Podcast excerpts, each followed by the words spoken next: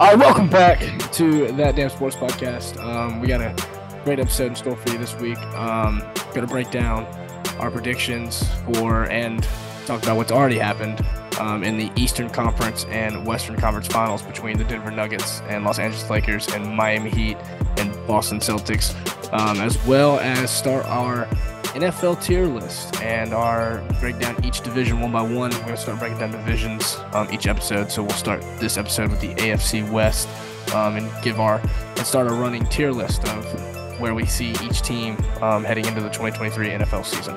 So a lot in store for this episode. I think you're going to enjoy it a lot. Um, so with that being said, welcome back to that Damn Sports Podcast. Play the damn song.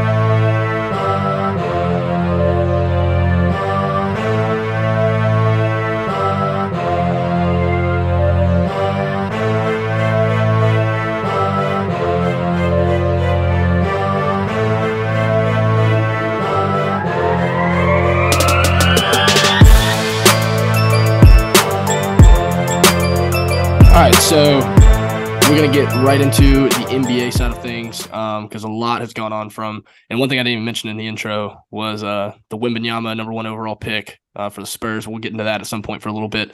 Uh, but to start, you know, since we last recorded, our Eastern and Western Conference Finals are set. We have um, the Miami Heat and the Boston Celtics out of the East, the Lakers and the Nuggets out of the West. Um, so we're gonna cover it like that. We're gonna start in the East and move our way to the West. Um, so yeah, Miami takes game one um, in the series that you know ESPN Analytics had us at a three percent chance to advance. Um, big underdog in Vegas and all the above. Which Miami, fun fact, has been an underdog in every game this postseason. Um, but you know, it all came together. Um, Jimmy Butler did his thing with 35. Bam had 20 plus. And then the key thing, Mike, I don't even know if you realize this. Four players for Miami finished with 15 points. Um, Caleb Uh, Martin. Hold on, hold on. Time out. The fact that you said it, I, you don't think I realized this. We were on the phone, and I said, "Dude, like four guys went off like 15 each." So uh, let- yeah, let- actually, you let's, did. You did. No, Let's did. not paint the narrative that I didn't know about what was going on. no, it I wasn't. watched the I- game. I Give me a break here. I wasn't saying it as a direct thing towards you. I was saying these aren't household names. So, whatever. My apologies. You did say that. I recall. Thank you. Thank, I just wanted to put that out there, but go ahead. Anyway, Max Strus has 15. Caleb Martin has 15. Kyle Lowry has 15. Um, and um, did I say Gabe Vincent already? I don't think I said Gabe. No, Yeah, it was Caleb, Max, Kyle, and Gabe. All had 15. Um, great team performance from Miami. And then you look at the other side with Boston, um, led for three quarters. Um, third quarter, Miami went off for 45 points. But in the interesting fact, in the second half, Tatum only shot the ball four times, coming off a 50 point game seven closeout. So, Mikey, let me ask you this. Are you more concerned with the Celtics or more impressed with the Heat after this game one performance? that that's tough because if this was if this was like their first playoff series, like let's say this wasn't the finals, I'd be I would say the Heat, but they've they've done this already. You know what I mean? Like they've shown that they're they're they're that this they're this good that they're not a typical eight seed. So I'm not going to sit here and say I'm shocked that Miami won. I'm just Jayson Tatum shooting the ball four times, especially after his terrible performance in, in, in the last game, game seven, and then and then went off in the fourth quarter. I thought that was going to kind of push him to to be the playmaker that he typically is. Jaylen Brown didn't shoot the ball very well. I think he went nine for twenty, if I'm if I'm not mistaken. Jaylen Brown didn't play that well. Marcus Smart didn't play that well. But it's tricky here because that's what we've seen from the Celtics every single series is that they're hit or miss, and we've seen that Miami tends to take the first game, and this is their trajectory. So I'm not surprised by either team, if I'm being completely honest. I, I I'm not surprised at all. I can see the Celtics going off and, and playing really well, and I can see Miami struggling, and I can see vice versa at this point. I think it's going to come down to who's going to be more consistent, and I would I would bet Miami is going to be more consistent because they've proven it. And that's the thing with the Celtics is they're the more talented team. I don't think anyone's going to argue that. They got the better players be outside of Jimmy Butler, and I know I know Bam's a really good player, but you know you got Jaylen Brown, you got Marcus Smart, and you obviously got Jayson Tatum, but they're just not consistent. So I, w- I would take the consistent team here, especially Jimmy, especially what he's doing. I mean, in game one, I mean, it just felt like everything was going for him. I mean, every Yeah. shot. I mean, that that three point shot that that hit the rim and then and then bounced off. I mean, come on. How many how many times does someone shoot that and you see it hit the rim and it bounces straight up and goes in? So I'm not surprised by either team because they've they've shown they've shown this in the in the series they've played so far, and that's why I would I, am leaning towards the Heat, even though they're the less talented team, just because they're more consistent. So I don't even know if you realize you did this.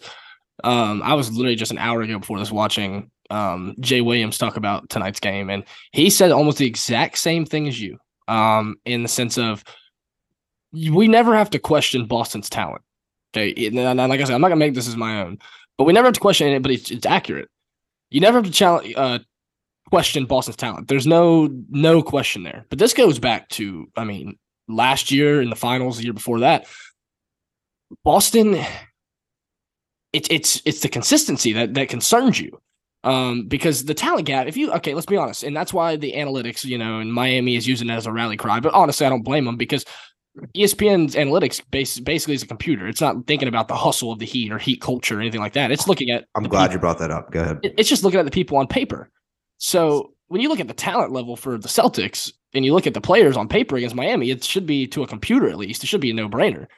But the consistency side of things is things that people aren't taking into account. And I think the Celtics yeah, because if you remember my original question, I wasn't really asking who you're shocked by. If you were more concerned for Boston, or more impressed by Miami, you know, I am I impressed that Miami as a whole as an eight seed to be where they are right now and to have taken game one of the East Conference Finals. Absolutely, I'm impressed.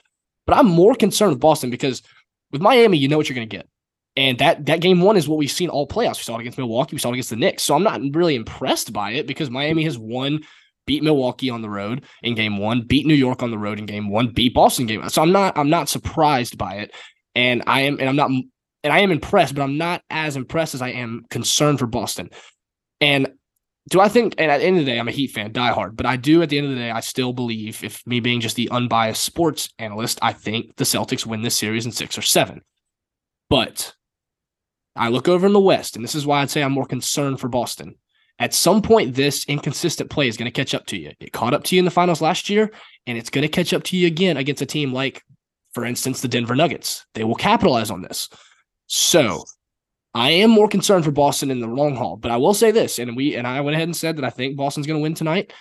If Miami takes game two, then it might not even get to the point of the finals because Miami is not your typical team. They're going to smell blood in the water and they are going to pounce on it. So I am more concerned for Boston, not just in this series, but if they are to advance, because if they can, if they stay this inconsistent, either the Lakers or the Nuggets are going to capitalize it if the Heat don't even capitalize it already. And and I will say this: I'm glad you I'm glad you brought up the hustle and and just the effort by the Boston Celtics. And I forgot who I was watching, but I, I was watching. It might have been Colin Cowherd or, or someone someone like that. You watch the Boston Celtics when when the Heat would get a rebound and, and they would have maybe a fast break. I watched it. Exactly, I know exactly who you're talking about. It was um it was Jay Williams. Oh, okay, so yeah. so we watched the same thing. So that, so that's good. Just everyone's head is down. I mean, you see Marcus Smart not running. You see Jayson Tatum barely running. You had three guys jogging against, I think it was Jimmy Butler who had the fast break. It, it was two Heat players down there running, three Boston players. The Heat are sprinting. Boston's running, and then you got Al Horford and I forget who else who were just literally sitting on Miami side, not doing anything, not playing defense, and, and not hustling. And it sounds so cliche to say. I mean, it sounds cliche to be like, okay, well, Miami Heat, they they, they work hard, they they just they play harder, they want it more, and that's why they're going to win dude, that is why they're going to win. If you're yes. going to be not, if you're not going to be playing defense, you're not going to try in the fast breaks. I don't care who you have. We obviously seen Jayson Tatum can't consistently put up the points he does. So how do you get over that? You play defense. You you try. You work hard, but they don't do that. So when Jayson Tatum's inconsistent or Jaylen Brown's is, is, is inconsistent, the same with Marcus Smart, and then on top of that, your your demeanor is just, oh, I'll just go jog on this fast fast break. I hope Miami just takes it in, five because that that is just pitiful. You're in the finals and, and you're not playing defense and you're not trying. It, it, it doesn't sit well with me. And so that's why I, am more. I would agree with you. I'm more concerned with Boston, and that's why I, I, would I would want the Heat to win, even though you're a Miami Heat fan and and, and you're over there and game one and you're just so happy about you winning. You you finally got something going right in your life, and hopefully they don't screw it up because you know your other Miami teams aren't so hot right now. Okay, first of all, the Dolphins are on the high trajectory, but anyway, um, no, your point to the hustle stuff is so true because Seriously, that's how they're going to win. That's and that's how the Heat have won. Because look at look at the teams we've gone through. The talent pool is better. I mean, look at Miami on on paper. Okay, so your number one guy is Jimmy, and he has established himself. I think now finally after it took three four years for people to realize it, but he's finally established himself. He's a top ten player in the NBA, and it's not even close. Okay, yeah. but then you look at the number two option. You have Bam Adebayo, who is a un, and, and his people give are so critical of him and they don't appreciate Bam. Bam's and you look at listen any analyst and they'll they'll tell you say the same thing I'm saying. His impact on the defensive side of the ball is it doesn't pop up in the box score. He can guard one to five. He can switch everything. He is crucial to defense, and that's why Jimmy says he's he's the engine that gets us going. But he's not an offensive guy. So, and you look at everyone else; they got offensive oriented superstars. That's not Bam. Then your third, Bam, Bam did Bam did. I mean, I was watching the game, dude. And Bam was knocking down mid range shots Oh, when we're when he's aggressive, it, it, it was lights out. I was like, I, I, was watching Bam, and and if, I guess it finally clicked with me because you, you always talk high on Bam, and you're like, dude, Bam this, Bam that, and just for me, like especially in, in the New York series and, and the Milwaukee series, you know, he he did he did he did well against Milwaukee, but against New York, I didn't really see it as much. And I was like, I mean, Bam's good on the defensive side. Like he can he can get to the rim and he can rebound, but I just don't see flashes of good offensive play with him consistently. And that game one, dude, I mean, it looked, I mean, Bam was knocking down shots with ease. Like mm-hmm. there, there, was a play where he got the ball, ran up mid range, and just pulled up like it was nothing. And I was like, dude, if Bam can continue to do that mm-hmm. on top of what Jimmy Butler consistently does and Gabe Vincent and Strus, I mean, dude, these guys are playing lights out. I mean, well, and I'm gonna and I'm gonna get to to why they're playing lights out in a second before we move on. But I will say this about Bam: when he's aggressive, we're a completely different team. It's just Bam feels out what he needs, what they need from him. And keep in mind, like, yes, he wasn't as productive against New York or whatever, even though they do have Mitchell Robinson, who is you know a, a, a huge, lengthy center. But anyway, he did this against Robert Williams and Al Horford, two of the best defenders in basketball. So yeah. Bam is can do it. It's just we need Bam to be more consistent with it. But anyway, that's your number two. Your number three is Tyler Herro, who is not played your third best player. And after that, you you don't really know who the best. Kyle Lowry, Gabe Vincent, Max Strus. It just it, they're all about even. So you're not gonna when you look at the Boston roster with T- Brown, Tatum, Smart, Horford, Brogdon, all these people. The only way Heat are going to win is by what you said, those hustle plays and, and and really, you know, grinding out each possession. And they don't let anything phase them. But to your point of Strus and Vincent, can we just for one, and I've seen it all over social media, can we for once just give Erik Spoelstra his credit as a coach? And if anyone wants to try to say he is, uh, the only argument I will listen to is someone telling me Gregg Popovich is a better coach. Mine is Gregg Popovich. I don't. I don't care. You can't say. I don't care who you put in front of me. I'm still going to say Erik Spoelstra is the best coach in basketball. He gets the most out of each one of his players. Tim Legler made a great point. He said, you know, a lot of coaches hone in on what players can't do. And Erik Spoelstra looks at his players and looks at what they can do and what their strengths are and game plans for their strengths and to where their weaknesses are not seen as much because yeah. that is that builds confidence. And that's what a great coach does. And that's why these guys that people are saying are role players or no names are playing so effectively because they're only being asked to do what their strengths are and their weaknesses are being minimized. And, and, just just to your point, and you can correct me if I'm wrong, but I do I think I remember correctly. I was talking about Gabe Vincent, you said he was he was with the Hornets right and got cut, and then no, that was Caleb. Up. That was that was Caleb Martin. But yeah, Caleb Martin. Okay, but anyway, did, did anyone? I'm going to be completely honest. I had no idea who the hell Gabe Vincent was till this playoffs. Did you? I mean, you. you oh, oh yeah, yeah. You're, you were a Heat fan, but Heat fans have I mean, Gabe Vincent, Caleb Martin, and Max Strus. But yeah, I see what you're saying. But it just seems to me like you know, Gabe Vincent. I mean, God, every time I watch him, it seems like he's throwing up a crazy shot, and that's his game. I mean, he he's a three point shooter, and he doesn't try to do more, and it's mm-hmm. blatantly obvious. Same thing with Strus. They exactly to your point is this team plays to their strengths so incredibly well that their weaknesses, like they, they don't give a team a chance to exploit their weaknesses because they play to their strengths and they don't allow teams to do it. And and that's on coaching. That's not on. I mean, it obviously has a lot to do with the player as well, but that is on coaching. Uh-huh well, and that's the thing. That, and and this thing is going to be kind of sad is Strus and Vincent. You know, their contracts expire, and Miami might have to cut the cap to keep both of them. And I, it's sad thing is they're probably going to go to another franchise and not be nearly the player they are in Miami. Dude, I, I agree. I think if you, I think if you put Gabe Vincent on on a different team, he's not what he was. I mean, he's still probably a good role player, good player right. that comes off the bench.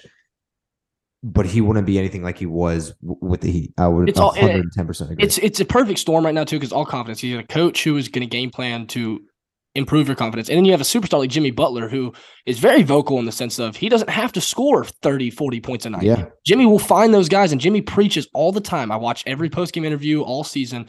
He preaches all the time about he wants to get his guys shooting. He he will never. He wants his role players to shoot more than he does. He wants them to score more than he does because that builds that confidence, and he knows you're going to need everyone, and it's paying off now. Um, because now you got guys like Caleb, you know, Max Strus, um, Gabe Vincent playing out of their minds when it matters most, and that's because you know Jimmy and Coach Spo have done that. And more, you know, Miami could lose the series, and I still think they will, if I'm being honest. But hats off to the Heat, and I think we finally, finally have earned the respect we've we've been craving for four years. But before we move on to the West, um, real quickly, what do you, uh, and we'll just give me your quick who wins the series and in how many? Boston, Miami. Miami in seven. Yeah, God, it pains me. It pains me to say this, and I'm gonna say Boston in seven. Um, I think it, Boston never loses. You're going against your own team, dude. I don't want to. I'm just trying to be unbiased and honest here. I mean, and, dude, re- respect. I, I mean, I get it, but damn. and I, I respect you for picking Miami. And but I just I- know I think Miami will will lose this one. I think we'll split. It'll be two two going back to Boston. I think they win. We win. Uh, we win in Boston. They win in Miami because that's what they always do and what we always do. And then Boston never loses a game seven at home. It just never happens. So I will say this, and I ended. I'll end it on this: better coaching, better better chemistry, better team players, better hustle. And it sounds cliche, but I'm taking that all all day over fucking Mike talent. and all day, I have never wanted one of your predictions to be right, more all right. day. I, I, you, they're, they're Right. going to take it. They're going to take it in seven. I hope you're right, man. Uh, but then we're gonna go to the West, and this is where it's a little dicey because you know I I we we the reason we prolonged recording is we wanted to record before the series started, and we thought, well, if it's one or two games in, it'll be one one, we can still do it. Well, the Nuggets still wrenching that, and so now we got to cover it like like it is, and the Nuggets are up 2-0 on the Lakers. I'm um, going back to LA, where LA has not lost a playoff game.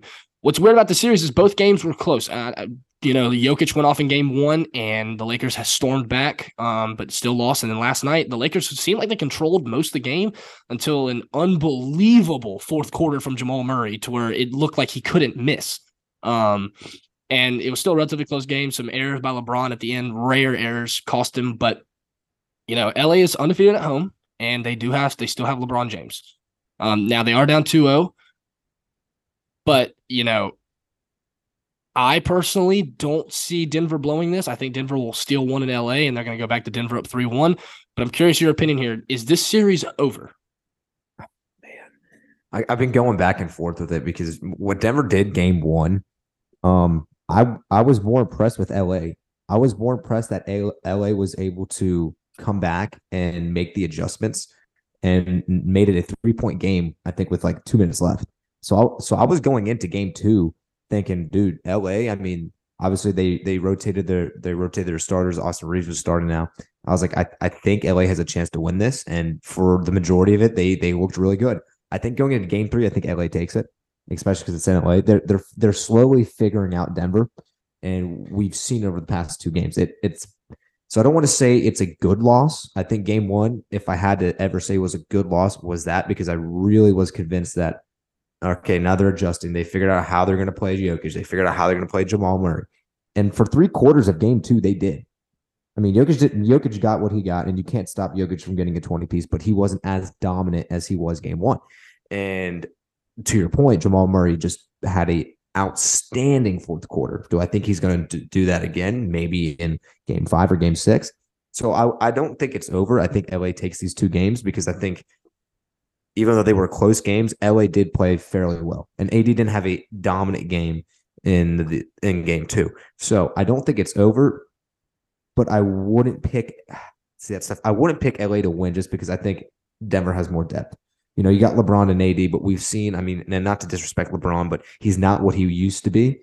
He's still a very phenomenal player, but he's not what he used to be. And Anthony Davis is is kind of inconsistent. He's been doing very well, but I would I would bet Denver wins. I think this still goes to seven, but it's not over for the sole fact of what I've seen from LA. They're able to make adjustments. They were away. They still played well. and Jamal Murray kind of kind of put the dagger in them in the fourth quarter. So I don't think it's it's it's over. I think they take two. I don't think Denver takes one, but it still goes to seven. I would take Denver. So I want to take credit.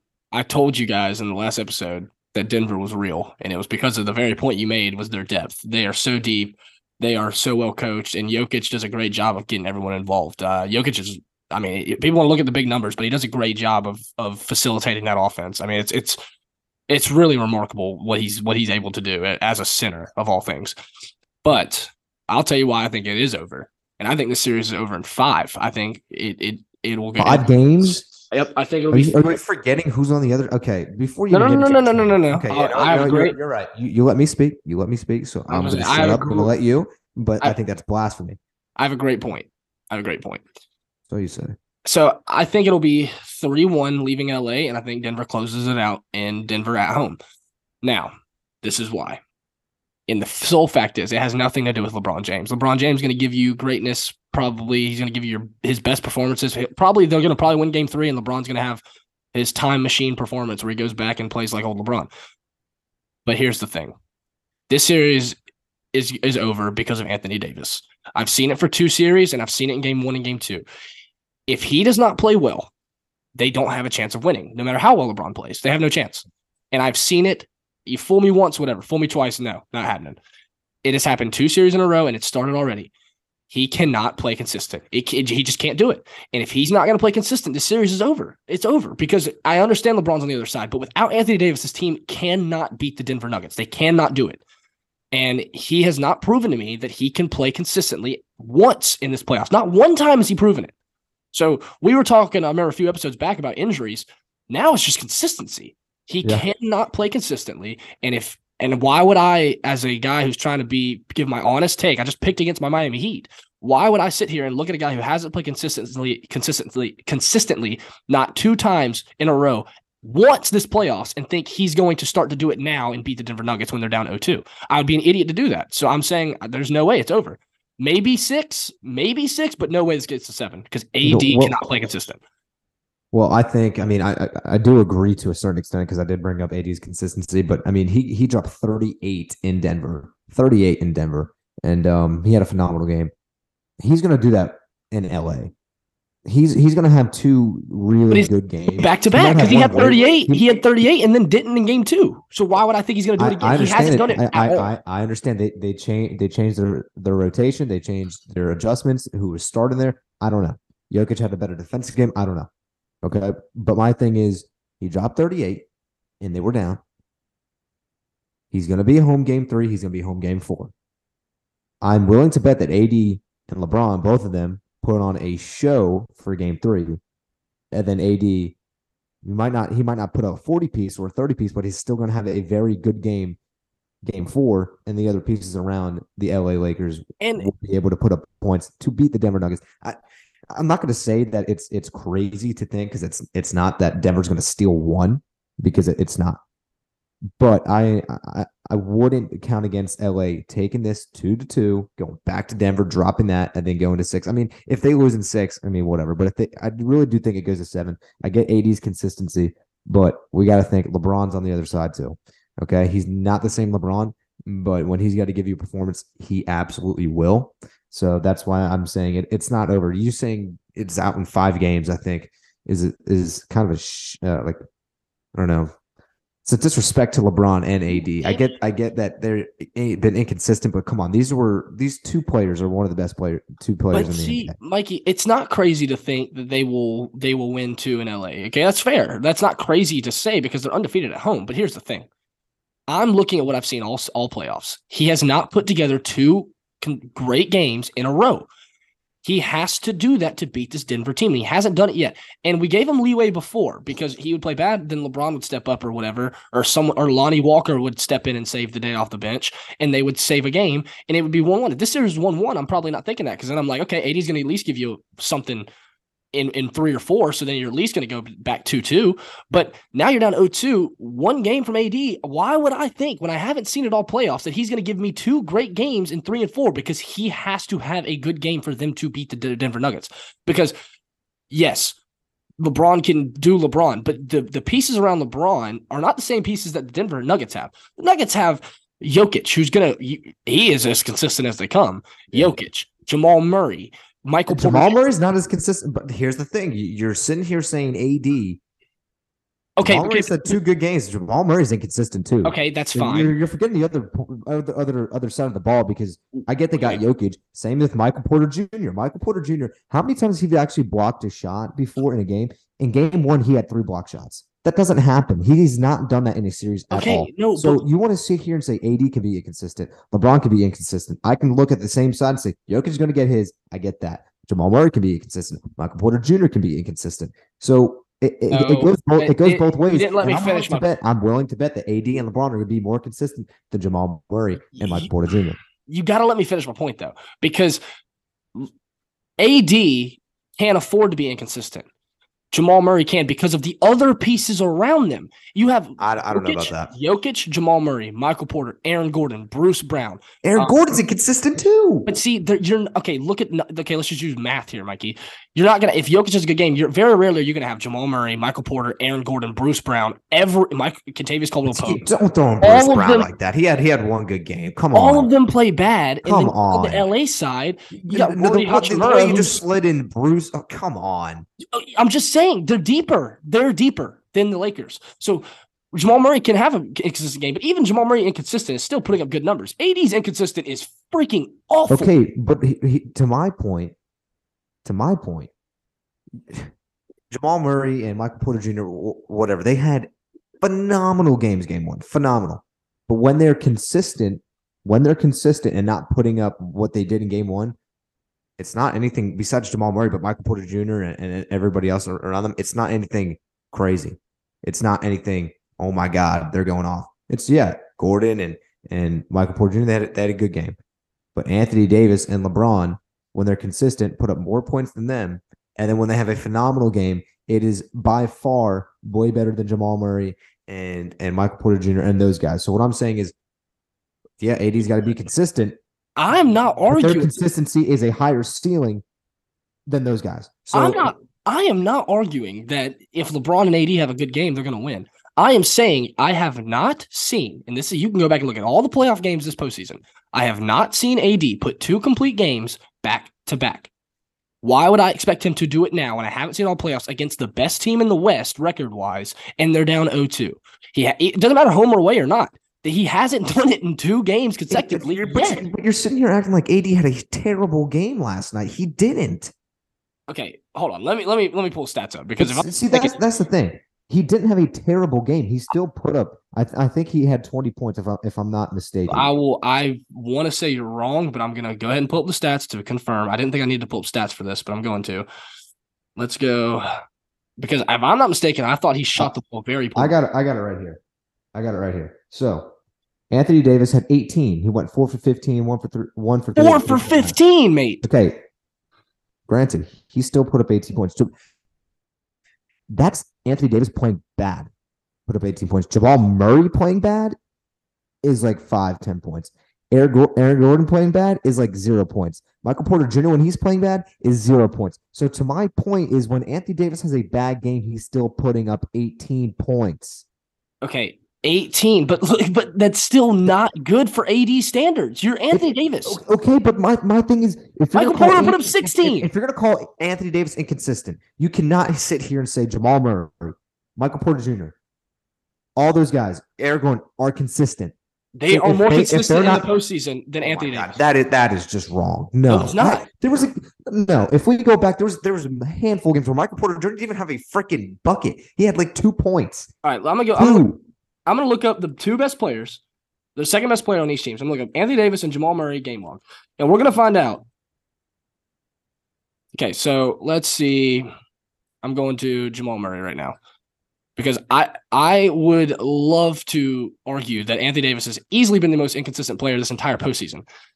So Jamal Murray in consecutive games. Okay, so starting from last night going down. 37, 31, 26, 19, 28, 32, 10, 34, 35, 19, 18, 40, 24. That's the postseason.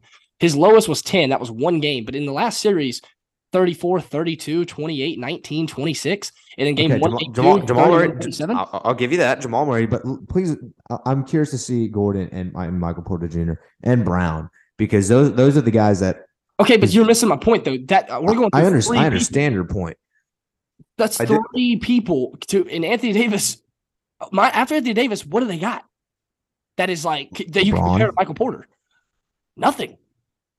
Did you just say after Anthony Davis, who does the Lakers have? Yes. LeBron. No, I'm I'm I'm already I'm not counting LeBron. I mean, Michael Porter, 16, 15, 10, 19, 11, 21, 5, 11, 8, 15, 25, 18. I mean, there was there was a good amount of fives and and No, no, no, no, no, no, no, no, no, no, no, no. There was only one single digit, two single digit games in the entire postseason. And then I'm going to go to Anthony Davis. This is what I'm talking about here. I'm not. I'm not sitting here picking LA to win. No, no, no. I know, I know I- but listen, but listen, I'm listen to this. You're not selling me on that. I'm just trying to sell you Listen, point this is that the second. In, in Michael Porter, I said his. Think about Jamal Murray's the second best player. Now look at Anthony Davis, who's supposed to be one of the best players in the world. Listen to this inconsistency throughout the postseason. I'll start from the first game of the postseason against game one against Memphis 22, 13, 31, 12, 31, 16, 30, 11. Two consistent, uh, actually got a little consistent against Golden State, but still not great numbers for Anthony Davis purposes 25, 23, 23, 17.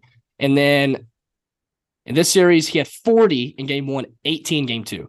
Now, I'm talking to his greatness when I'm saying 23, whatever. He need he needs to be scoring 30. And even those are are so downplaying Anthony Davis. Like I heard those No, he numbers. is not he had playing a couple bad games. Don't get me wrong. I'm not going to say he's consistently good, but you're downplaying Anthony Davis.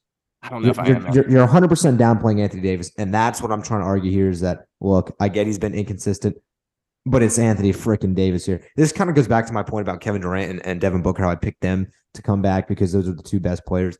Um, I don't think that's the case here now because Jokic is better than Anthony Davis. And LeBron, I mean, LeBron is the second best player in the series. You could make an argument right now Jokic is playing better than LeBron. I mean, yeah, that that no, that's why I said LeBron is the second best player in the series. Jokic is obviously number one, and then maybe you throw in Anthony Davis, LeBron, vice versa. Um, but look, I I'm still picking Denver to win. I'm not betting against Denver now. They they've proven me wrong, and I fully admit that. But I'm not going to say that it's going to be done in, five games. I think get that's disrespect to Anthony Davis and LeBron. That's all I'm trying to say here. well, I guess we'll find out. Maybe it'll split us and it'll end in six. maybe, maybe we'll end in six and we'll both be right. Um, all right, so we're gonna move on to the last piece of basketball stuff before we get into some football coverage here at the end. Um, and I'm curious your thoughts on this. Victor. So the draft lottery happened earlier this week. Victor won. The Spurs get them one pick. Uh, My friends in Charlotte really thought the Hornets had a chance. They got the second pick. Victor Wembanyama, the, for those of you who don't know, if you've been living under a rock, is the seven foot five French um, forward, I guess you call him, that can I don't, shoot. even know what, I don't even know what he plays. He's a unicorn that can shoot, Yeah. dribble, defend, whatever. Now, the high, I, I mean, I watched Spurs fans on social media cry over getting this kid. And granted, it's a it's a great organization for him to go to. He is Oh, an yeah. unbelievable prospect. But am I the only one here, and I might be by myself here, that thinks this is a little bit too much to think that this guy is going to dude. change the trajectory of your franchise right away? Because we don't know what's going to happen with this kid. We haven't seen him eh, Okay, We've well- only well- seen him. We've only seen him play against French competition. We haven't really seen him play. The NBA is a different ballgame. I mean, I mean, Luka played in the European League. Look what Luka's doing now, right? So, I mean, I do think there's a benefit of playing professional ball overseas and then college. I mean, obviously, I would take college over over overseas, but no, I, I think he could step in right away and and and be re- a really good player and change their franchise eventually. But my issue is, dude, have you seen the tweets? Like it, the people are comparing him to LeBron. They're, they're Mhm. comparing him to Kevin Durant. It's like let the kid go play basketball. I know what he's supposed to be, but d- let's not compare the kid just yet to Kevin Durant or well, okay, I will compare him to Kevin Durant in terms of a build standpoint and a skill that that, that that's fine. But to say there, there was a tweet, I forget who tweeted out. And they said he will be a bust if he's not better than Kevin Durant, and that's that's I, I saw that. I was like, what do you expect Well- this guy to be? Kevin Durant is one of the best players in the world, and you're saying he's going to be I can agree to that only because do I think he would actually be a bust? No, but I would agree to that based on the hype that's been around him. That now that's the expectation that's set on him. Like that he should be. he will now be a Kevin bust. Durant? He will now be a bust because of how hype. Think about all the news around this. He will be a bust if he's not Kevin Durant because of how overhyped this has been. You can't be a bust if you're a guy who is one of the best basketball players in the world and has multiple championships. That's well, not, not, a every bust. well, not every prospect is getting this much of attention. Is my point. Do I personally think it would be considered a bust if he's I don't not? care how much No. attention he's getting, but Austin, I don't care how much attention he's getting. If he has multiple championships and is relatively considered one of the best basketball players to live, that's not a bust. You, you can't label that as a bust. So no, that's not a bust. But you should not be comparing him before he even steps foot on an NBA court to being better than Kevin Durant or should be better than Kevin guess- Durant. I guess- that is I guess- blasphemy. I guess that's fair. I, it's just I, I just saw. I felt like it was so much an overreaction. This kid that one we haven't seen play real competition. I'm very concerned about his build. I know he's seven foot five. Very concerned about the injury side of this because that's not a normal height, especially the way he plays. Um, I'm, I've seen clips. Uh, I've done more highlights or watching um, film on him when he did play against um, United States competition and the over uh, in the international play. Him getting bodied by guys I've never even heard of. Um, so there is a part of me that's a little concerned, but No, there is, but I mean, he, he's he's gonna get he's gonna get in the weight room in the NBA. So I'm not too overly. I don't even know if he needs that because, like, at Kevin Durant, he didn't need it. Um, it could hurt him, but you also could look at Giannis. But also, Giannis, when Giannis got bigger, he lost his perimeter game, so that's something to consider. as Well, well, uh, Giannis never had a perimeter game. Let's let's a little bit more, a little bit more than he does now. But anyway, Yeah, but you could also you could also look at it like, hey, uh, Kevin Durant, if you were in the weight room a little bit, you did some mobility work. I mean, you probably wouldn't have been tearing your Achilles and getting hurt every freaking game. That's Kevin Durant's issue. Well, I'll, Not I'll necessarily getting stronger, but and we'll we'll have more Wembanyama talk whenever we actually get to see him. I was just curious of the initial thoughts on him, but I will say he's going to a great spot. Um, he's going to San Antonio where they have a Hall of Fame coach, one of the best coaches ever, in Gregg Popovich. Um, they are a storied franchise. They're one of the best franchises in basketball. Um, they got four championships, and if you remember, there was a other very famous Frenchman um, who was a legend in San Antonio named Tony Parker. France and the Spurs have a weird connection. A lot of international guys, especially with Manu Ginobili in Argentina and what- and whatnot. Tony Parker wanted him to go to the Spurs. The Spurs wanted him. He wanted to go to the Spurs. That's a great thing, great fit automatically to be comfortable with where you're going. You have one of the best coaches of all time. Um, I don't think there's a better landing spot for him. So I do think what we're going to see out of San Antonio is going to be the best version of him, and he wouldn't Hey. be any better anywhere else. and also, I mean, look at Tim Duncan. I mean, I'm, I'm not exactly sure how tall Tim Duncan was. I don't, I don't think he He's was not seven 7'5". five. I can He tell you wasn't, he that. wasn't he wasn't seven five, but he he was a tall, lengthy guy that could shoot. So I mean, and Gregg Popovich had him for a while and got and Tim Duncan was was a baller. So I mean, he is going to a phenomenal spot with a phenomenal coach. I, I, think mean, he- I think he's gonna be good. I know our friends in Charlotte are mad, but he is he would get ran to the ground and becomes worse if he went to that terrible franchise. I'm sorry, Jackson, when you listen to this. I'm sorry, Nikki, if you listen to this. The Hornets are Would have ruined him. would have ruined him. He's in a Yeah. that would have been a terrible place. He would not have Mhm. progressed. Imagine now you're going to San Antonio, a storied franchise with four championships and one of the best coaches. You could have been going to Charlotte with Steve Clifford, who's probably going to be fired after next year, and you haven't ever won your division. So you've never even played in a conference championship game. So Yeah. as for as a basketball fan that's not a Charlotte fan, I am so glad he went to San Antonio, not Charlotte. it Um, would have been it would have just been funny, and this is really bad to say, just because I don't know the guy, and I don't wish that he's gonna be a bust, but it would have been funny for the Hornets to get the one of the greatest prospects of all time and him just be a bust. just like that's just the Hornets. Dude, like if this kid went anywhere else, he probably would have been a fucking. I'm just glad since he went to Charlotte. I'm just glad because if he would have went to Charlotte, we would have had every ABC, ESPN primetime game would have been in Charlotte because Victor Wembanyama, LaMelo Ball on the same team. Like that's it would be Bleacher Yeah. Report, House of Highlights, ESPN. You wouldn't be able to cut on your phone, your TV without seeing something. Shit, dude, rent's expensive there now. Imagine if that guy went there. Fuck. Yep. And now the Spurs are relevant again, which good for them. Um, all right, so now we're gonna move into our NFL stuff. So as we mentioned um, at the beginning of the episode, we're doing a tier list, and for those who don't know what tier list is, it's basically um, it's different categories where we're gonna put each NFL team um, based on where we think they are. So, for example, some of the categories are from top to bottom: Super Bowl contenders, playoff teams, potential wild cards. Uh, missing the play, missing playoff teams, below 500 teams, and number one pick contention, which is the bottom. Um, this is we're gonna do it each episode. We're gonna go through a division, so we're not gonna do all 32 today. We're gonna do one division, and then we're gonna keep up with this list and use um where we put teams in previous episodes to determine where we're gonna put teams in the future, and um just keep this going, uh, running thing um for each episode. So we have some more. We throw in some more NFL talk in each episode. Um, the rules are like I said, one division. Um, and Mikey and I have to agree on where we're going to put them. So what we're going to do is we're going to go through a division today, which is going to be the AFC West. We're going to talk about each team, you know, what we liked about their off season, um, some things we maybe potentially didn't like, um, and where we see their 2023 outlook. So this is based on the upcoming 2023 season, nothing else. And Mikey and I have to, at the end of the day, come to a compromise, agree to disagree. Someone has to give way. And I know that's going to be hard for Mikey. I'm definitely the more lenient one out of the two of us um, to potentially put it up. And we will update this on our socials so you can see the list as we update it on Instagram, TikTok, uh, Twitter, and Facebook. By the way, didn't shout out at the beginning. Go follow us on all those at that damn sports podcast DAM.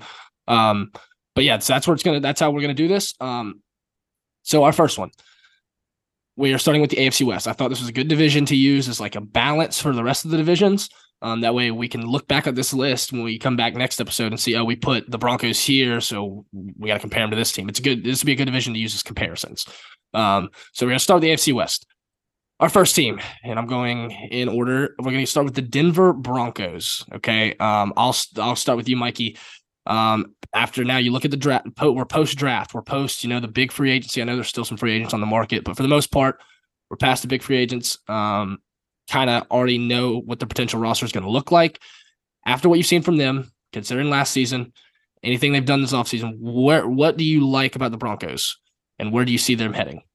I think the biggest acquisition, and I think it's it's the most obvious one, is obviously Sean Payton right? I mean, you get Sean Payton there, an offensive guru who was able to take Drew Brees and and, and that Saints team to to the playoffs consistently. Great offensive minded head coach is I think is going to prove that he's still got it, and I think he's going to turn Russell Wilson around. I think this is a really sneaky good team. I mean, you look at the defensive side of the ball. I mean, you got Bradley. You don't have Bradley Chubb there. I almost said you still got Bradley Chubb, but you don't. You got Randy. you got Randy Gregory. You got Patrick Surtain you got some playmakers on that defense. They're not as loaded as they used to be. You still got playmakers on that defense. And on the offensive side of the ball, if you can get Javonte Williams back, I mean, that's that's that's a top back right there in the league. He's a playmaker. You still got Courtland Sutton. You still got Jerry Jeudy. You obviously got Russell Wilson there. You got some playmakers. The issue is the AFC is stacked. We all know this. There's the AFC is absolutely stacked. I mean, from top to bottom. I mean, you could throw out some of the AFC teams that will probably miss the playoffs that are better than most of the NFC teams, right? so I want to sit here and throw the Denver Broncos into a potential wild card spot. I really do. But I do think ultimately their first year with Sean Payton, I do think they missed the playoffs. Um, and that's hard because I was really going to put him in the potential potential wild card spot. But with that division, playing the Chargers twice, playing the Chiefs twice, and not high on the Raiders, but I, I think the Raiders can split with Denver. If I'm going to be completely honest here, Jimmy Jimmy Garoppolo is a, a solid quarterback. They got some offensive weapons there too.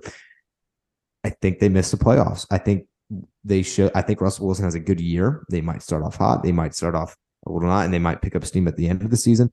I think ultimately against that division, against Mahomes and Herbert, I think they do miss the playoffs, but not by a wide margin. They're they're in that realm of potential wild card and missing the playoffs.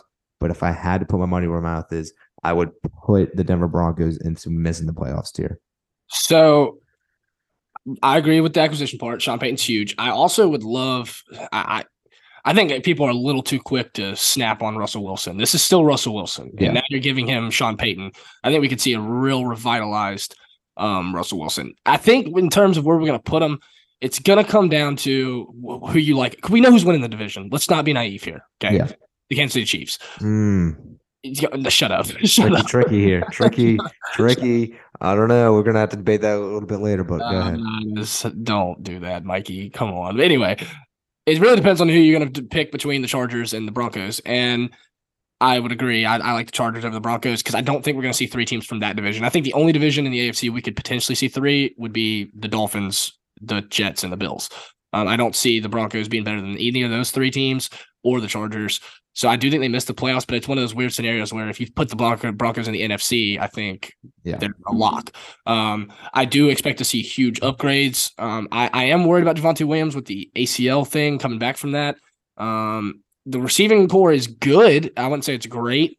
Um, but they do have Sean Payton, so we're going to see how they go. So I would honestly agree with you. And I, originally, I was going to say wild card spot as well, but the more I thought about that's something we got to consider is divisions and scheduling. Because remember, they're scheduled to play the AFC East as well, so I got to play the Bills, Dolphins, and Jets.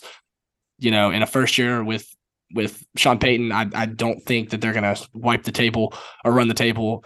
Um, so I would put the Broncos in missing playoff teams, but I do think that is a sneaky one. I think they're better than what some of the other teams are going to put in that category. I think they'll I think they'll, they'll finish the season probably around nine and eight. I think they're above a 500 team, but I don't think nine and eight. I mean, we see nine. We see the Miami Dolphins sneak in at a nine and eight. I don't think nine and eight is going to be good enough now to make the playoffs, and that's and that's why I'm throwing them out there. But I mean, you put them in the AFC South. I mean, they can make a run for the for being the first team up there. I mean, that's oh, they could be. I could. I, I, I, I don't think they're far off from Jacksonville. If I'm being no, that's that's what I'm saying. I'd still probably take the Jags because I like Doug Pederson, I like Trevor Lawrence better. But they would get the Jags run for the money, so they're not a bad team. They're not a below 500 team in my eyes. And if they are, it's because they're playing obviously Herbert and Mahomes twice a year. So uh, so uh, we do agree here. So it, it's missed the playoffs, but not by a wide margin. And we, I don't think me and you would be shocked if they sneak in there. I don't think we'd be like, oh my god, where did these guys come from? But we'd be a little surprised. We would need a team. That, that, that, means that means one team that we were probably high on didn't do anything. Right? We would need a slip up from maybe maybe Aaron Rodgers doesn't work out as well in New York as we expect, or something Injury, a quarter a quarterback goes down, right? right? And right. So or Tua Tua can't stay healthy, something like yeah, that. Yeah, so some something along the lines of that. That's why I really wanted to be like potential wild card, but you know, I do. I I think that if everything goes smoothly, I don't think they're making the playoffs. Okay, so go to our next one, um, and that would be the Kansas City Chiefs. Um, we'll we'll talk a little bit about them because I think we know where they're going. Um, I'll I'll start. I mean, honestly, in terms of their offseason, it, it's other than improving to the defense, to me, it doesn't really much matter because no matter who you give Mahomes on that side of the ball, they're going to be in every game. They're going to have a chance. Um, I I'm I'm going to keep mine fairly short because uh, what's the point? Waste of time. I I think you'd be an idiot to not put the Chiefs at Super Bowl contender. Um, that's that's the highest one, and with just Mahomes alone, I would say I'd, I'd put him at Super Bowl contenders. I, curious to see what you say. Yeah, no, uh, I was I was thinking of something. I was thinking of a different tier list when I, when I was talking about the, when I was talking about the Chiefs, and I guess I'll say it right now because it it didn't make sense. I was going to say I don't I would take the Chargers over that division, but that's a different that's a different topic for a different oh my uh, discussion God. later. Oh, yeah, very different. Um, um, but yeah, no, Chiefs are a Super Bowl Super Bowl contender. They'll they'll make the playoffs. I think.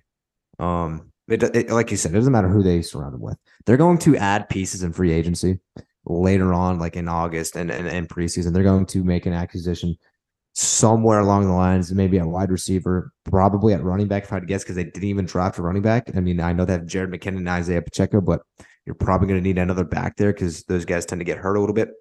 They need to buff up that defensive line. Frank Clark, he might re-sign with them. I'm not entirely sure. They need an edge rusher. They need a couple pieces. But again, when you have Andy Reid and, and Patrick Mahomes and Travis Kelce and Travis Kelce every single year, you have to put them in Super Bowl contention because those guys are the best at their positions. And Andy Reid is the top coach in the NFL. So when you have the top coach in the NFL, the top quarterback in the NFL, and the top 10 in the, in the NFL, you're always going to be a Super Bowl contender no matter what is going around you. So and they and they have they have decent pieces. I'm not going to sit here and say they're phenomenal or they're even good. They're decent. Skyy Moore could be decent. Kadarius Toney could be good. He's got to stay healthy. And then Rashee Rice, they, they got they got they got him out of I forget which college he was out of. I think it was SMU. He was he's a decent receiver. He's going to be a rookie. We'll see what he can do. And you know you got Trent McDuffie at, at the cornerback hey, position. So another uh, one that I think is very underrated acquisition that I think could be a real key piece with a guy like Patrick Mahomes at least. Richie James.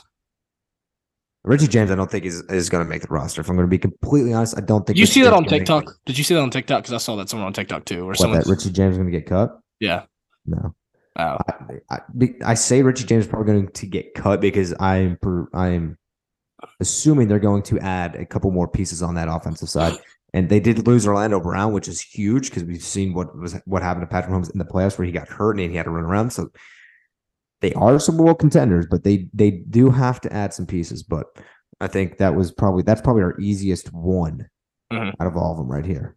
So we'll go on to the next one. Um, the Las Vegas Raiders. Um, I'll Raiders. Give, I'll give mine first. Um,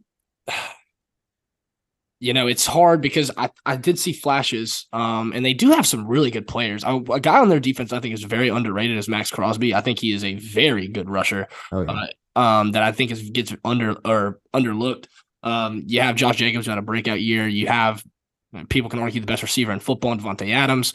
Um, but and, and now you get Jimmy G, which obviously was the biggest upgrade. But I look at that division. Whoa, whoa, whoa! Not an upgrade. Okay, fair enough. About the same. Fair. That's fair.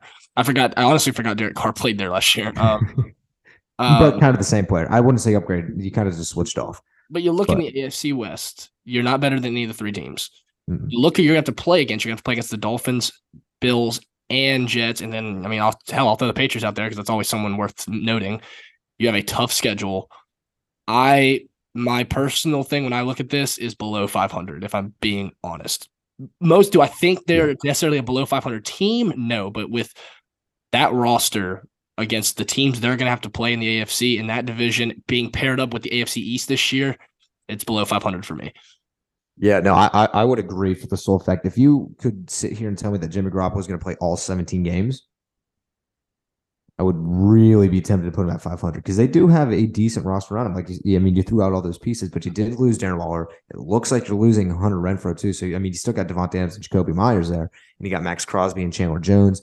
But other than those key pieces and Josh Jacobs, obviously, so your offense side of the ball is not bad. But I don't think Jakobi Meyers and, is a game well, And one thing I didn't mention as well, especially when you're going in a division with Russell Wilson, Patrick Mahomes, and Justin Herbert, and you're playing against Tyreek Hill, Jaylen Waddle, Josh Allen, and Aaron Rodgers the weakest part of that team is their secondary. Yeah, so, I, I, I, was about to get into it. Their secondary has not improved, and they did not improve that in the draft either. Their offensive line needs to improve, and now you got Jimmy Garoppolo who gets hurt. I don't think they're far off from being a good team. They need to add a couple more pieces and figure out the quarterback position, and it's also going to come down to Matt McDaniels. Is he actually a good offense coordinator, or was it more Brady? Was it more Belichick? Whatever. Um, I think they're far off not that far off, but I would not say they're going to be 500. They're teetering on 500. I think they're they're right there. I think we'll be I think we'll be close Six, to the later. In, yeah, during the later in the season, I think they're probably going to start off slow and be like, oh man, the Raiders are bad. But they do that every year. They always start off slow and then they slowly creep up and get towards 500. I don't see it changing here. I don't see them getting to 500. So I would agree with you. Put them below 500. Um, and again, if you could promise me that if you could sit here and tell me that Jimmy Garoppolo is going to play all 17 games, maybe I would lean towards above 500 and just miss the playoffs. But he's not going to play all 17 games, so I'm going below 500 here. And then our last one, and this one's going to be huge for the future. I know this one um, is the Los Angeles Chargers. It's going to be huge. This wherever we put this one is very important because it's going to determine where we put a lot of other teams. Um, so we got to make sure we we make the right decision here. Um, the Chargers, um, getting Quentin Johnston, I think a huge thing. I, I was a little his build reminded me a lot and his skill set reminded me a lot of Keenan Allen and Mike Williams. Yeah. I really yeah. wanted him to reach for more of a a slot guy, a slot guy. Yeah. I think that they're not really doing Herbert too too much justice. Th- he's a great talent, but I just don't. I think they already have that style of receiver. I think I think a slot receiver would have fit their system better. Um, but I understand the reasoning of them going that way because Keenan Allen and Mike Williams are injury prone. And if they can get a guy who is not at that caliber, those two are, it made sense. I but mean, talent wise, I, I, I agree with you. I think a slot would have been a better scheme fit. I think if they were able to get Jordan Addison, that would have been a huge fit for them. Um, and then you have a guy like Ekeler, who I don't really. I'm know. not high on Ekeler. I'm really, going to sit here and be completely honest. I am not high on Ekeler. I don't they know what to think about another right running back. I don't know what to think about him right now. I think a huge one, which would make me very happy for fantasy purposes, is get Kareem Hunt. But yeah. um, and then the defense side of the ball, you got a good defense. Um, and and J.C. Jackson back too, who missed all season. That's right. a good corner right there. Derwin, you got Derwin James. Derwin James. Um, it's a good team. It really is, and it's. I think it's going to be the same thing we say about the Bills, the Dolphins, the Jets, the Chargers, the Broncos. It's just gonna. Eh, we really don't know because of how difficult their schedule is going to be. Um. Yeah but I will say I do think, and you you say they might win the division, whatever. I do think no matter what, they are a playoff team. Um, I'm not even going to put them in potential wild card. I think they're a playoff team. Um, I well, don't. Eh, well, here's here's here. I was kind of thinking about this, not to cut you off.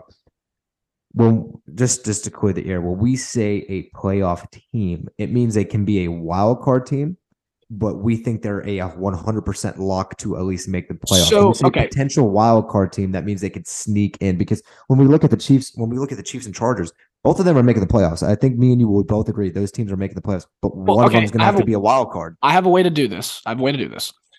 Let's look at the division winners. Okay, let's let's say what, what I know you can make the argument for the Chiefs, but For, I mean for sakes, let's just put the Chiefs. So that means the Chargers have to be. So we'll say card. we'll say Chiefs. We'll say I don't even know in the AFC East, but we'll just say Bills because I don't want it to seem like Dolphins, whatever.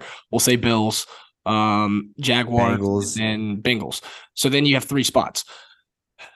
I, I mean, I, and I know this sounds crazy, but I'm I'm so serious when I say this. I, I think the Dolphins are a lock. I do think the Chargers are a lock, and it just depends on who you think's going to get that last spot. I'd say the Jets. So I think the best way to do it is going to be put the Chargers in playoff teams as, you know, when we say playoff teams, it's team that could potentially win the division, but we think are wild card locks. Um, and then you have potential wild cards, which are a team that I could see them sneaking in at like the six or seven spot, or I could also see them right on the outside, like eight or nine looking in. I think that's the best way to put them. A team that you could see teetering Yeah. either way, potential wild card. I Yeah. think playoff teams are lock wild cards. Like I'm just gonna keep blunt with you. I mean, because we don't like uh, for the Chargers, like you said, they could win the, the the division, but I think the favorite is the Chiefs. The Dolphins, I'll use my team. I think the Dolphins could win the AFC East, but I'm not gonna sit there and say it's a lock to win the AFC East. So So You this is this is where we're going to disagree here because and, and and let me let me throw my point for you. I think the Chargers. And before I get into to my pick, I'm going to go down this list here, just kind of persuade you. Not going to not going to include the Chiefs. Chargers are better than the Ravens, right? Yeah. Chargers are better than the Bills. You have not been high on the Bills. I'm not high on the Bills to be honest with you now. I think we can agree Chargers are better than the Bills. I think I they've think it's tough. that- I'm not. I'm not even looking at Allen here. I'm looking at like, but also I'm. I'm not even looking at Herbert. Also, I look at Allen's roster. It's not much better. So Yeah. yeah, I think the Chargers got the better defense side of the ball, and I think they got better playmakers, even though those guys can't stay healthy. But if they're healthy, they got better playmakers. I think they're better than the Bills. The Jets are tricky. I, I don't I don't want to throw the Jets right now because I just don't know what to. I still think the. Chargers. I still think the Chargers are better So than. I the Jets. still think the Chargers are better than the Jets. Um, you got the Bengals. You want to put the Bengals in front of the Chargers? Whatever. I'm not going to argue there with you. right. But looking at all that, I think the Chargers are the third best team in the AFC. I think they're also better than the Jags. I think the Jags are getting there, but Well, you defense- you okay? Hold on, hold on. their hold on. defense is not there yet. So if we're gonna sit here and say the Chargers are the third best team in the AFC, and Okay, they could potentially beat the Bengals because they're not that far off. And let's let's face it, the Chargers could have beat the Chiefs last year as well. They had injuries. Justin Herbert also had fractured ribs. I don't think it's crazy to sit here and say, and the accusation accusation of Kellen Moore as their OC is Mm. going to be pivotal okay. or a Super Bowl contender. Two things. One, I'm not necessarily okay. So I'm not necessarily opposed because if I'm being honest with you, I look at the Dolphins in the same sense. I almost, I honestly think Dolphins Chargers are very similar. But my two th- my two points. It's so hard for me to put Super Bowl contenders to a team that just lost in the playoffs the way they did. That's what makes it tough. Now I get the acquisitions. I get that, so that's why I'm more open to it. That's why I'm more open to it now. If you would told me this two months ago, I probably wouldn't have been on the same page as you. I'm a little more open to it now because I do think Kellen Moore is a great acquisition. Um, I do worry, like I said, the Ekeler thing kind of concerns me. Um, but I see where you're coming from. But you mentioned a lot of Rashawn. Slater's back. And I'm saying did- if we're if we're gonna say that because I'm not I'm sorry I'm not high on the Jets and this is personal opinion people can I'm I'm sorry I'm not as high on the Jets as everyone else I think Rodgers is getting more weapons but still I this until I see the Jets do it I'm not gonna sit here and act like that division's won and that they're exponentially better than the Bills or the Dolphins the Bills haven't done anything to impress me I I- if you're if you're saying and, and I was never gonna do this but I looked at the cheat the Chargers the same way I looked at Miami and that's where I'm comparing them I don't don't don't start this. With, do not start this with me. no, no, no, no. I Don't- will. don't- I'm telling you not to do it Hold on. because what you're going to say on. is, go ahead. Hold on. I all I am saying in this, the Chargers are not far off from Miami. If and I, you could make an argument that Miami has better pieces minus Tua. Look at minus the quarterback position. Miami has a better roster. That's So- all. That, that's all that needs to be said, though. That's literally all that needs to be Does said. it, though? That- Because- that's it. That's it. That's all that needs to be said. Does the it? though? quarterback position? Okay. Justin Herbert is a. and when I say miles better, miles better than Tua, turn the ball over. He is. Tua is not going to be able to get into a shootout with Patrick Mahomes and Joe Burrow. But, you he can. who No, he can't. Mikey, yes, he can. No, It's not- oh and it's not because God. it's not because of Tua's talent. It's look at what the the, the pieces No. around him. No, no. And- and the I Dolphins don't care what have- he has around him. He's not getting into a shootout with Patrick Mahomes and Joe Burrow in cold weather games. He's not doing it. He, got into a shootout with it. Josh Allen in the cold against the Bills this year. Dude, he's He not doing a- it with he Patrick got Mahomes. into a literal You shootout got into the You got into it. You got into a shootout with a broken Josh Allen with an elbow and a shit defense that had nobody there. And he had see, now we're and, and, and, hold on and hold on and hold on and hold on to even get to your point is they had no offensive playmakers and you still got into a shootout and still lost. What do you mean had offensive play? They had no offensive eh, playmakers. We All okay, they have is Stefon Diggs. How are you going to sit here and tell me that the Bills have offensive playmakers? and they have Josh Allen. And then all I have is Stefon and, and that goes to my point. And they have Josh Allen. So what I'm saying is when I'm talking about Herbert and Tua, yes, there's a there's a gap there, but I look at the weapons around. That's enough. I'm not saying Tua's going to outduel Herbert because of Tua's natural talent, or that he's going to outduel these people because of his natural talent. you I'm don't this understand. You're not understanding what I'm saying. And then I also is the, re- is the reason you got into a shootout is because you had so you had so much better offensive playmakers than the Bills. You were able to. You go try to do that in Cincinnati with Ja'Marr Chase and Tee Higgins and try to get into a shootout. It ain't happening. it could You try to do that with the Chargers with Quentin Johnston, Keenan Allen, Mike Williams. Granted, if they're all ha- ha- healthy, it ain't happening. And then Okay, Patrick Mahomes, okay, I okay, think we okay, can all agree, okay. is a all- different breed, and it doesn't matter who he has. Okay, Mahomes. not I'm not, happening. okay. And and my biggest argument with the Dolphins that I've been trying to explain to you and people all over the place is not even on the shootout side of the ball. We're going to have arguably the second best defense in football, maybe third if you look at the 49ers and Eagles. We're going to have the best I, defense. I don't care. I don't care about defense when it So, comes to those dude, I'm just though. saying you can't sit there and and and and I, am gonna not sitting here and saying the gonna Dolphins aren't a playoff team. I'm not saying that they're not a Super Bowl contender with Right. Joe Burrow, with Justin Herbert, and with Patrick Mahomes. And, and frankly, we're not even throwing we're not even throwing in Josh Allen. So they're not a Super Bowl. Con- they're not a Super Bowl contender with those with those four quarterbacks in that division. It's never going to happen with Tua. I'm sorry, it's just not. Dude, I, am sorry. I, I yet again. you put you put the Dolphins in the NFC, hundred percent Super Bowl. I. I just one thousand I don't agree because I look not. But that's not a knock to the Dolphins or even to Tua. I, that's fine. No, and I a do. I testament see to those four guys. I see what you're saying, but okay. I, I, I can't even. I don't even want to talk. Mahomes, Burrow have proved.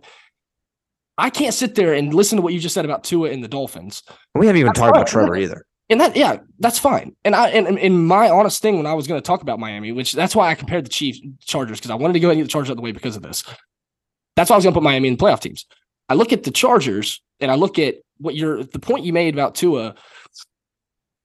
I haven't seen it from Herbert. My last view of him was what I saw in the playoffs. Allen hasn't proven me anything either. He almost lost to Skylar Thompson in the first in the first round of the playoffs. With so what I'm saying is Josh, Josh Allen's been to an AFC championship. But the, the, the, uh, I'm- Right. I'm the Josh Allen slander here. I mean, we're, we're talking about Josh Allen in such a light now that just like he's not good. No, he is. I didn't Josh was- Allen is the I third best never quarterback said he wasn't. I never said he wasn't good. Okay, but we, we it, it- it's it's starting to sound like hey, like I'm uh, not. I'm not high on the Bills because I don't think the Bills have done him justice. To be fair, I don't But, think. the let- Bills but to have- say, well. I Josh. Allen hasn't. Josh Allen hasn't done anything. Yes, he has. He's been to an AFC championship game, and they could have won it.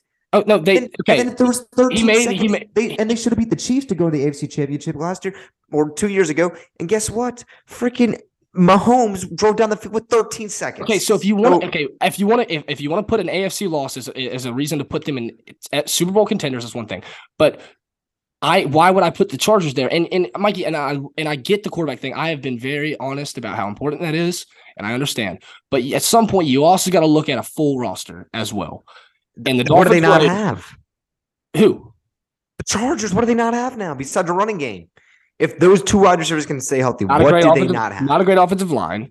Um, a good defense. Okay, whoa, timeout. That that's where, where I draw the line. They have a phenomenal offensive line. They didn't have a great offensive line this year because Rashawn Slater tore his bicep, and they're starting based off of? and, and, and timeout, and their starting star center, their Pro Bowl center, was also out for the year. So they were missing two key pieces to the line.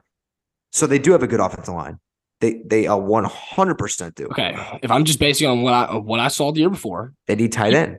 make that's fine. Make you you can say their offensive line's great. I'm just saying what I've said, saw before, and then I also look at what I saw with the loss of the Jaguars. And You I'm hold that saying- loss to the Jaguars over. That's a- like I- that's an important what- piece. that's what And I didn't just blame it on Herbert either. bothers I didn't just blame it on Herbert. I looked at the I'm because this isn't a quarterback thing. This is a team thing.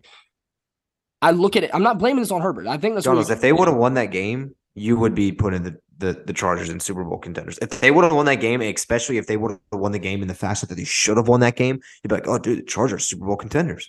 I don't know if I would have, and I and I wasn't gonna put, and I'm not. I don't know if I would have because I'm not putting. I'm not trying to just throw anybody in Super Bowl contenders. In my honest opinion, there's probably four that I would I would put in there. Two in the AFC, two in the NFC. I, I, I think there's there's always three teams that come I, out. I think there's always three teams that come out of the AFC and the NFC that are like, oh man, I can see this team going. There's always your two top dogs, always, and then there's always that one sneaky team that can make a push. Chargers will be the sneaky team to make the push as Super Bowl contenders. But if for sake of the argument, we got to throw them in the playoffs, and it, I got to prove you wrong, and we'll come back to this episode and be like, damn, should have put them Super Bowl, or it might come back to bite me in the ass. I just think it's fair so, to put playoff teams from a team we haven't seen make it out the first round. I think that's fair. I think that is very fair. I mean, we we're gonna put the Charger. Uh, let's just let's just say for argument's sake, obviously the Bengals. So you're only gonna have two teams that are Super Bowl contenders. Man, that's a tough thing too. I, I see. I don't think. I don't think. The, honestly, the only, the main reason I put the Bengals over in Super Bowl contenders is is more the fact of their schedule. Over over who? Over the Chargers, is because of their schedule because they're not having to play the AFC East. They're also their division's not as tough as the AFC West. I also think we're, we're getting missed because I think you got your mindset on there can only be two Super Bowl contenders. No, no, no. I don't have a mindset. I don't have a mindset. I just I, I look at the Chargers and I look at what I just recently saw. I've only I've with Herbert. I've only seen one playoff game and they lost and they blew it. Which I you say what you want, but you always say I wouldn't want to put it on Herbert, but you always say quarterbacks. So that's why I'm doing it. And then I look at other teams and I just use Miami, but I can look at other teams. I can look at, I can potentially look at the Jets if I'm wrong about Rodgers. That's a team. I don't know if I want to put them in contenders though, just because I think they're going to be a good team. Like I'll, I'll throw only, Miami the, at the window.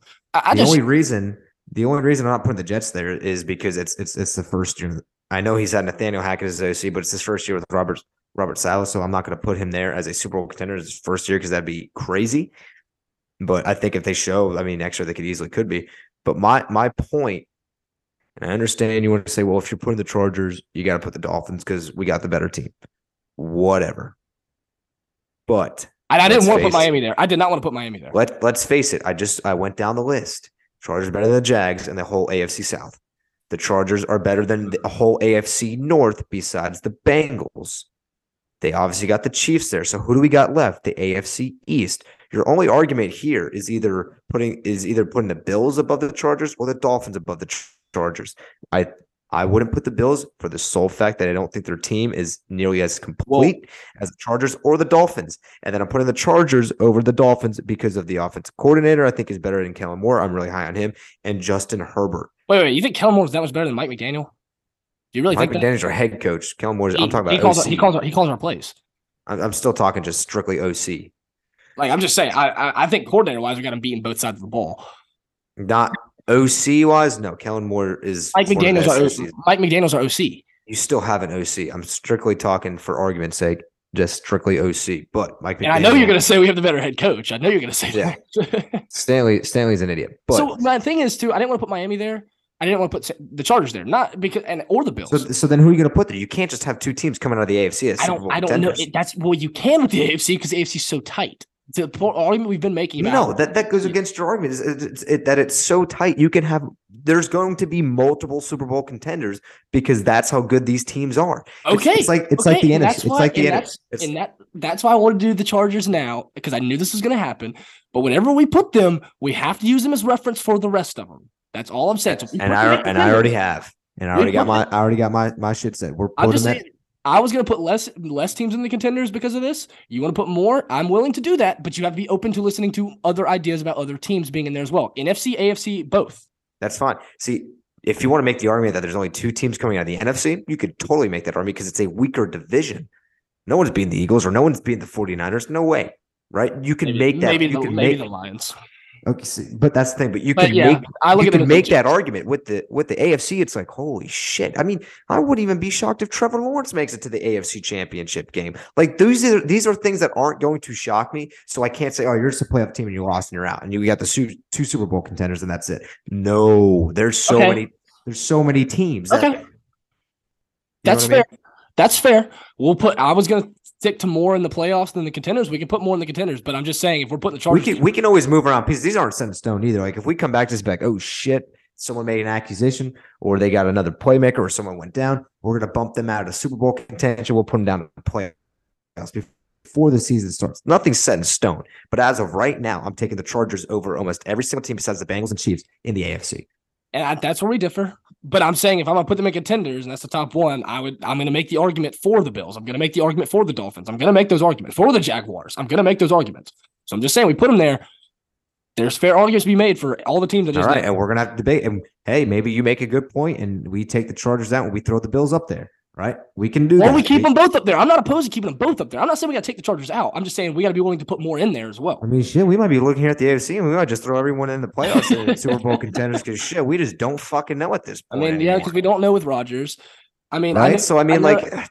See, this is this is the issue. If, if we start with NFC, this would have been really boring because I really, I really, truly think there's like two, three teams that maybe like Philadelphia, even with the 49ers. I mean, we don't even know who the freaking quarterback is. Well, the thing is, too, if Rodgers plays well, I'm being so serious when I say this too. I, I I'm trying. If Rodgers plays what Rodgers does, I, I mean, they make a point. I I love the Miami Heat just as much as the Miami Dolphins, and I was very unbiased today. So when I'm saying this about the Dolphins, I mean this. I'm not just saying this because of the fan. I genuinely mean what I'm saying.